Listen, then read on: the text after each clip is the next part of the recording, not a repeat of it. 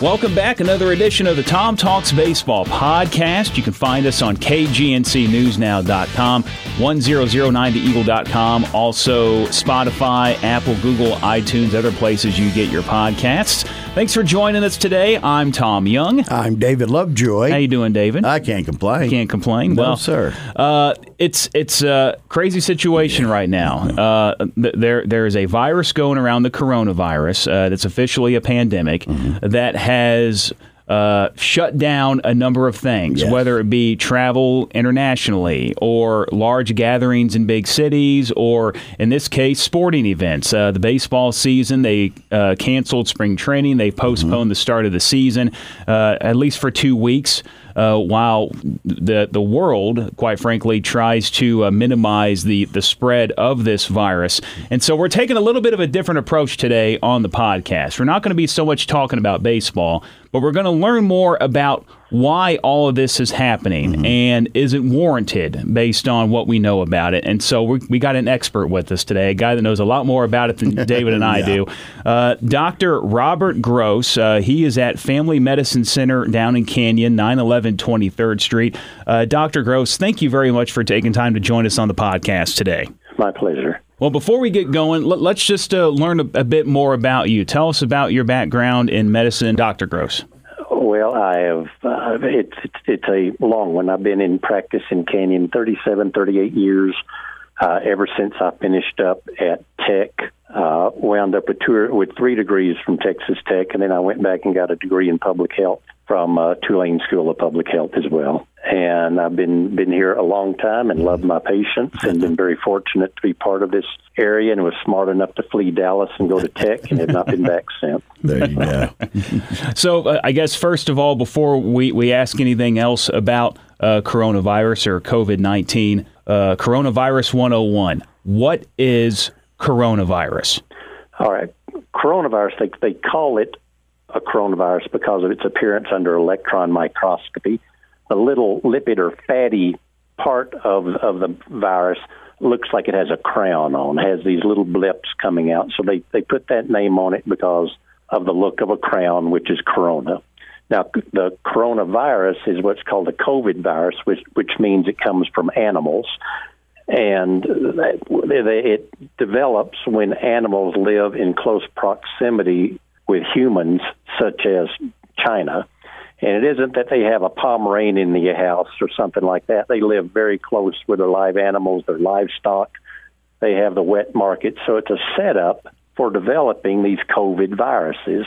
And in the past, the, the SARS, the, the uh, severe adult respiratory syndrome was one that came from, uh, I believe, I'm trying to remember which one, mammals. Uh, the MERS, which is the Middle Eastern respiratory syndrome, came from dromedaries, camels.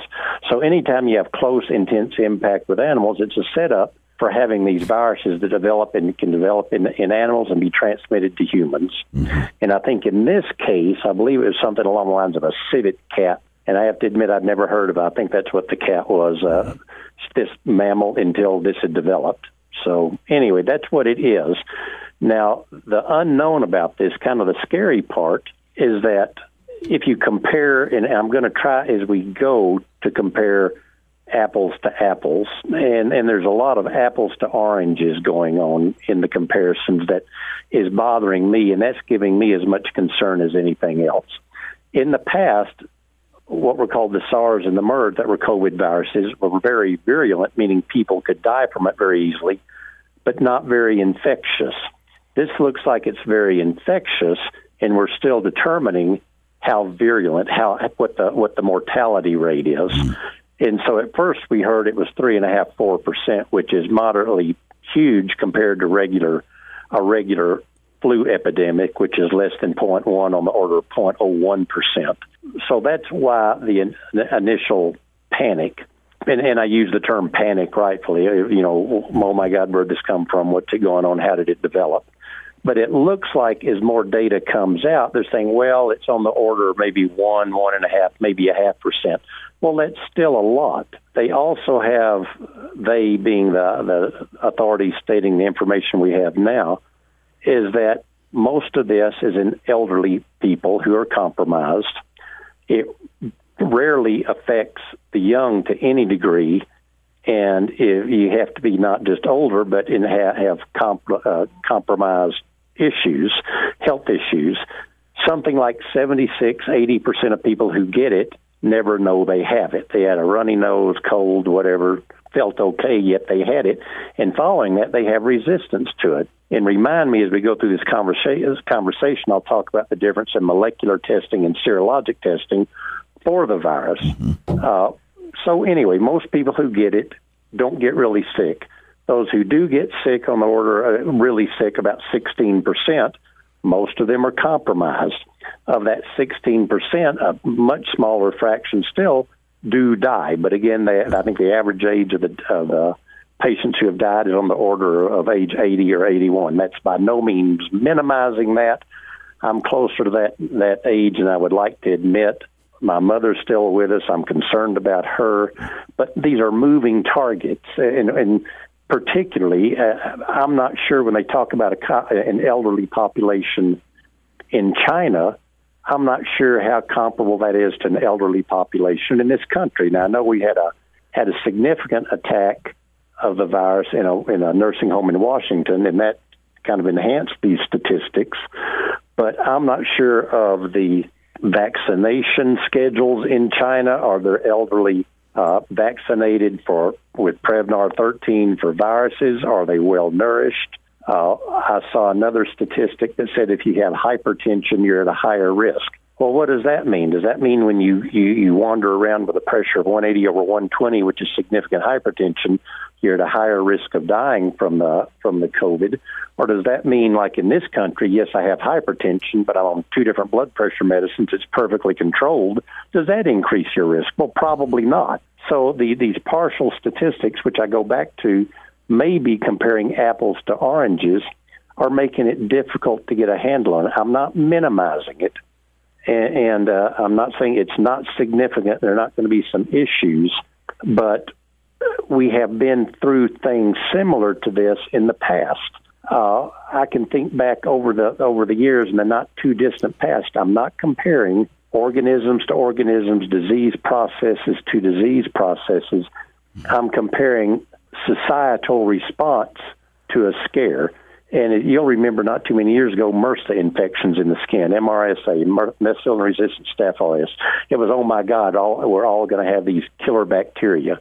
Well, that's still there. One in 50 people in this country are a chronic carrier of MRSA.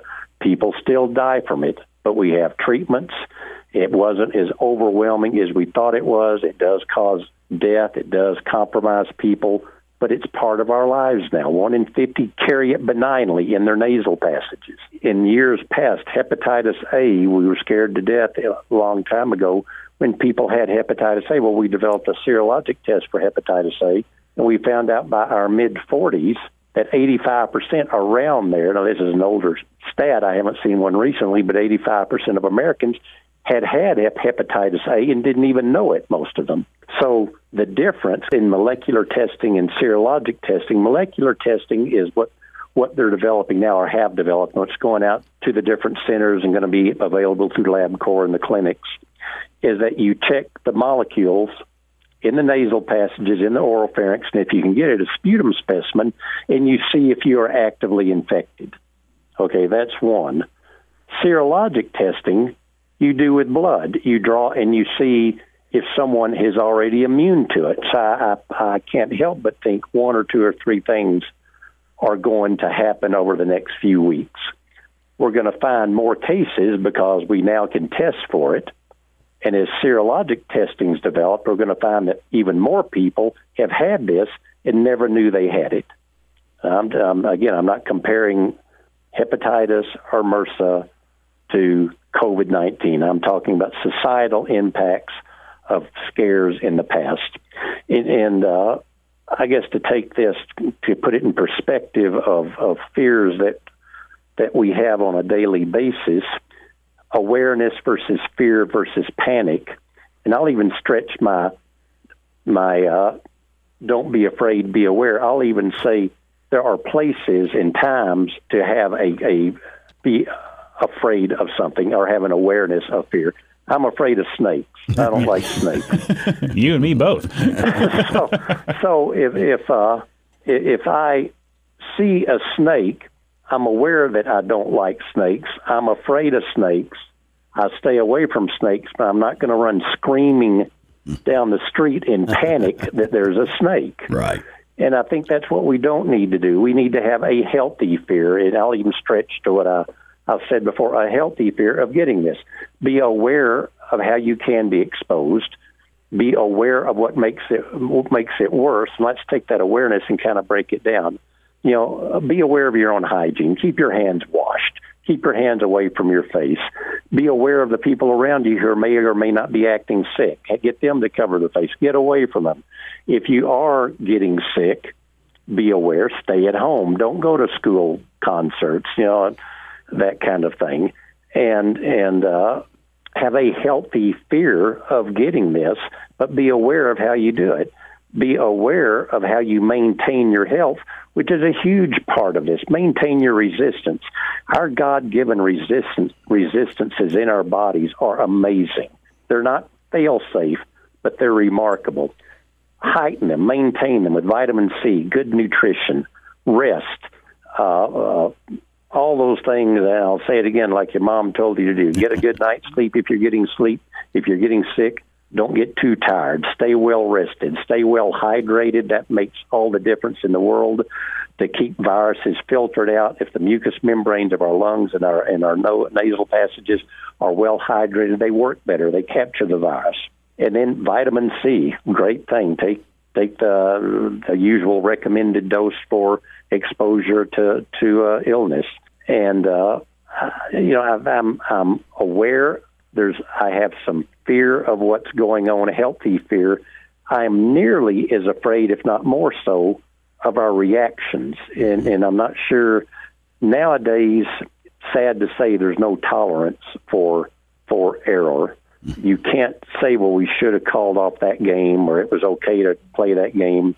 And uh, I had the TV on yesterday morning at 11:20, waiting for Tech to play Texas, and they called the game Yeah, on the court. And uh, that that disappointed me. I don't know if it's good judgment or bad. Right. And that's one of those things that that 2020 hindsight is gonna is gonna tell us. Uh, I would rather, and we are in this environment required to overreact than underreact.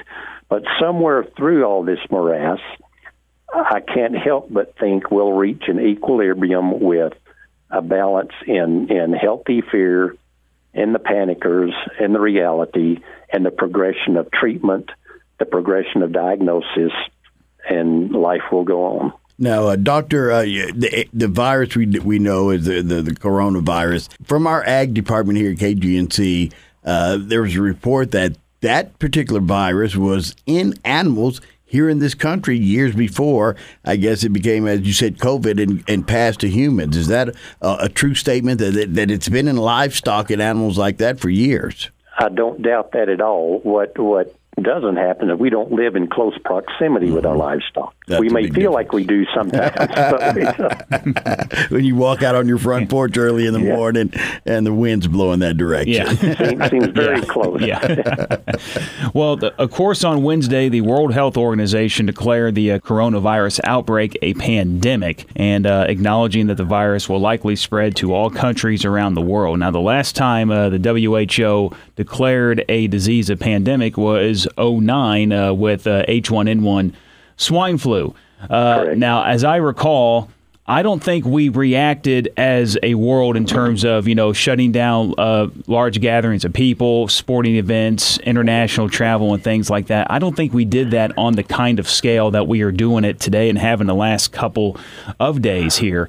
Is there something different about the coronavirus that's uh, forcing these decisions to be made uh, that wasn't in swine flu, or is this just things that we've learned from the past that are making us react the way we are today? Well, I, I believe, and I was looking at those statistics yesterday, and I may be wrong, but either I think 20,000 people or more in this country died of swine flu before we even decided it was an emergency.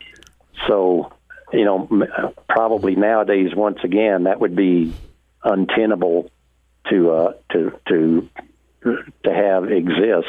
I'm not aware of a lot. The only thing I think that is unknown, and I get back to the unknown, is how infectious it is. They've had trouble tracking this. And, and we started out in this country, our scientists are remarkable, started out uh, with two strikes on them by not being able to get to the source. And you can get so much information when you go to the source and you track it. Their algorithms, these guys, they're CSIs on steroids on tracking viruses. That's what these the, our our CDC and our virologists do. Moving forward, as we see the, the, the panic as we we've talked about before, yeah. Doctor. Uh, you know, is that attributed? Can we push that a little bit toward the twenty four hour news cycle? That there's got to be something huge every minute of the day. You know, I, I, that sure doesn't help it. I mean, I think there's there's very little. I know. I don't have a doubt in the world that we won't get through this. That some people won't die. That some people will have it and not know it, and that we won't develop some technologies that diagnose it and treat it better. Mm. I don't have a doubt in the world and uh, that that doesn't make for for 24 hour news cycle. Well, of course, you know the the last couple of days, you know we got we got concerts being canceled, you know postponing of seasons, canceling of, of seasons, things like that, and and the term I've heard is flattening the curve, uh, saying that if we avoid these large gatherings of people uh, the spike in the amount of people that get it and potentially die from it won't be near as high. Uh, do you believe that what we're doing right now in terms of limiting the travel, like cities not having large gatherings of people take place, sporting events uh, canceling, is this a proper reaction based on all that you know about coronavirus? scientifically, technologically, statistically, it's a proper reaction and it'll also limit the uh, spread of normal flu, dysentery, upper respiratory infections, and any of a number of things. So what what what they're doing will limit the spread of anything that is infectious. So I, I'm, I'm hedging a little bit. Is it appropriate scientifically to do this? Yes. Uh, if you want to limit infection, the unknown is how bad is the infection, how many people get it that really get sick. And so I think with all that unknown, this is probably not a a, a bad deal. I mean, it's frustrating and it does verge on a on a panic type, but it also is the most conservative thing you can do. And back once again to what I said in today's society, uh, we have to do the most conservative thing because it's unforgivable literally unforgivable. Uh, it, nine years ago, if someone from one of the basketball teams wound up with swine flu, that would have been sad. Uh, now, if that happened, it would be international news, and it would freeze everything in place and put lawyers on all sides on alert. So earlier, you were saying healthy fear. Uh, you, you, were talking about a healthy fear. do you yeah. consider this a healthy fear then? All I can say is if I had tickets to the Tech game, I would have gone. Yeah. Okay. Mm-hmm. Yeah. I mean, I, am yeah. not going to judge what anyone else's healthy fear is, mm-hmm. but again, if you look at the statistics, yeah, that will dampen down everything. But I can just tell you, if I had if I had tickets to the game, I'd have gone. I wouldn't have sat next to someone sneezing on me. I wouldn't have touched my hands to my face, yeah. and you know, yeah. I would have would have enjoyed the game because I think Tech would have won. I, I, think one of the uh, biggest pandemics we've ever had in this country, Doctor, was the Spanish flu during World right. War One, and the numbers. When you look at that, that was just off the charts. The number oh, of deaths. yeah, there was a significant percentage of death in the population. Yeah. yeah. And, and a lot of that could be contributed to the technology. We didn't have the greatest technology. Now, in your place and time in medicine, uh, do you think the medical community uh, is is can weather this? Can they? They're up for the task. Oh, sure. Now, a big part of the of the deaths with flu in back in in the is it nineteen eighteen, I believe. Yes, sir. The year the, that there were there were very few antibiotics available. Most deaths with the flu are due to secondary infection. Mm uh, your immunity suppressed, so you wound up getting an overwhelming pneumonia, dying from sepsis or dying from pneumonia, where an antibiotic would have treated that. And, and you've talked about how at this point there, there's still some unknowns with it. Uh, we don't know how much it's going to spread. Uh, there's people, there are people that maybe have it right now that don't even know they have it. Uh, how long does something like this usually last, or is that something that we can't even answer right now before it kind of calms down? Yeah, I don't think we can answer it right now. I, I think obviously we, they'll be watching every piece of data in the world. There were uh, initial stats that said, well, the incubation period could be 14 days. Then there was one flying through yesterday or the day before that said it could be 37 days. And I mean, you have to really, as we watch this, not you, but as we all watch it, you have to pick really tw- trustworthy sites, not mm-hmm. news sites, but I, I pull as much information as possible primarily from the CDC updates every day. And they're easily accessible, or you can go to our Care Express FMC website. There's a red logo at the bottom. Hit that, and the CDC updates pop up there uh, and, and I look at that every morning to see what's what's new. And uh, there's some new testing that's been approved that's going to be available soon. So that gives me a, a good picture every morning of what's going on. And I don't I don't delve into other websites or, or other news as much, except as is kind of random information versus mm-hmm. just the facts. And the CDC is just the facts. At what point, if I feel like I'm coming down with something, should I go get checked out? Okay, as a statement I heard, and I think it made sense to me, is what would you have done six months ago? If you thought you were getting the flu, what would what would you have done? Well, you either would have stayed at home and rested and taken vitamin C and and and, and taken some Tylenol cold and sinus or whatever, and gotten over it, or if you got sick enough, you would have gone to the physician, gone to your doctor. And I think that's the same thing. You know, if you if you feel bad enough to go to the doctor, call your doctor and let let him know you're coming in. Say I have flu-like symptoms. Now there are three different ways of exposure, and this kind of complicates that a little bit. There are people who, let's say, they were in China and they come back and they're sick. There are people who knew people and were around people who are in China who are sick. And then there's the community spread, which is really kind of uh, making this difficult to read, which is you say how did this guy get it? He hadn't been to China, wasn't around anyone that he knew was from China, and he got it. Having said that, so the, the last part is the one that we worry about that keeps everyone up a little bit more at night is the community acquisition of this. So if you're sick, two or three days, you have fever, aches and pains, cough, chill, maybe a little upset stomach, and you call and you say, Do I need to be seen? I'm going to say, How do you feel? And if you say, well, I'm having a little trouble breathing, something's a little different, I'm going to say, come in. And so we're going to put you in a, we're going to immediately put you in a room, put a mask on you. We'll do some lab testing that we can do. We'll do a chest x-ray probably to check, make sure if you're trying to get a secondary pneumonia. We are still waiting for our initial kits on the, the uh, uh, coronavirus molecular testing. They are available uh, at different sites, but the clinics are still waiting for those. I believe some of the hospitals in Amarillo have them, they would do that.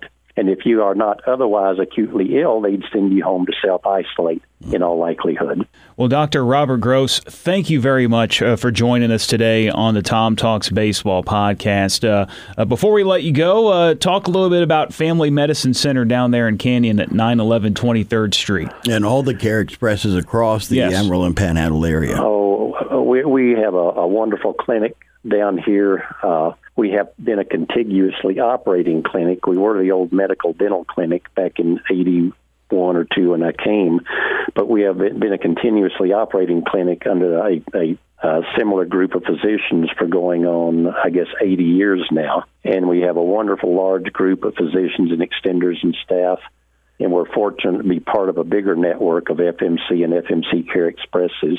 And we we have a wonderful environment in which to work at all our clinics and, and Care Expresses, and very dynamic leadership. And and uh, we're just very fortunate to to have the infrastructure around us. And I think most of the time the community realizes that that we are are equally blessed to have the Amarillo Canyon community supporting us. Well, thank you very much again, Dr. Robert Gross, taking time out of your busy day to join us on the podcast. Teach uh, David and me a little bit yeah, about coronavirus. Yeah. Now we know a little bit more about w- what's going on here, and uh, and hopefully soon enough uh, things will calm down with it, and we'll get back to uh, living normal lives here. I think Dr. Gross has had the most uh, common sense uh, advice for this. Do what your mother taught you. The sanitation, wash your hands, uh, don't touch your face. And if you're feeling bad, don't go out and exposure it. And it's it you know don't leap to that conclusion. Don't go to panic mode. Go to a physician. Go to get some help and see. It could just be the flu, and you can take care of that in a normal course of action. It you no need to go from zero to one thousand right now Yeah. at this point.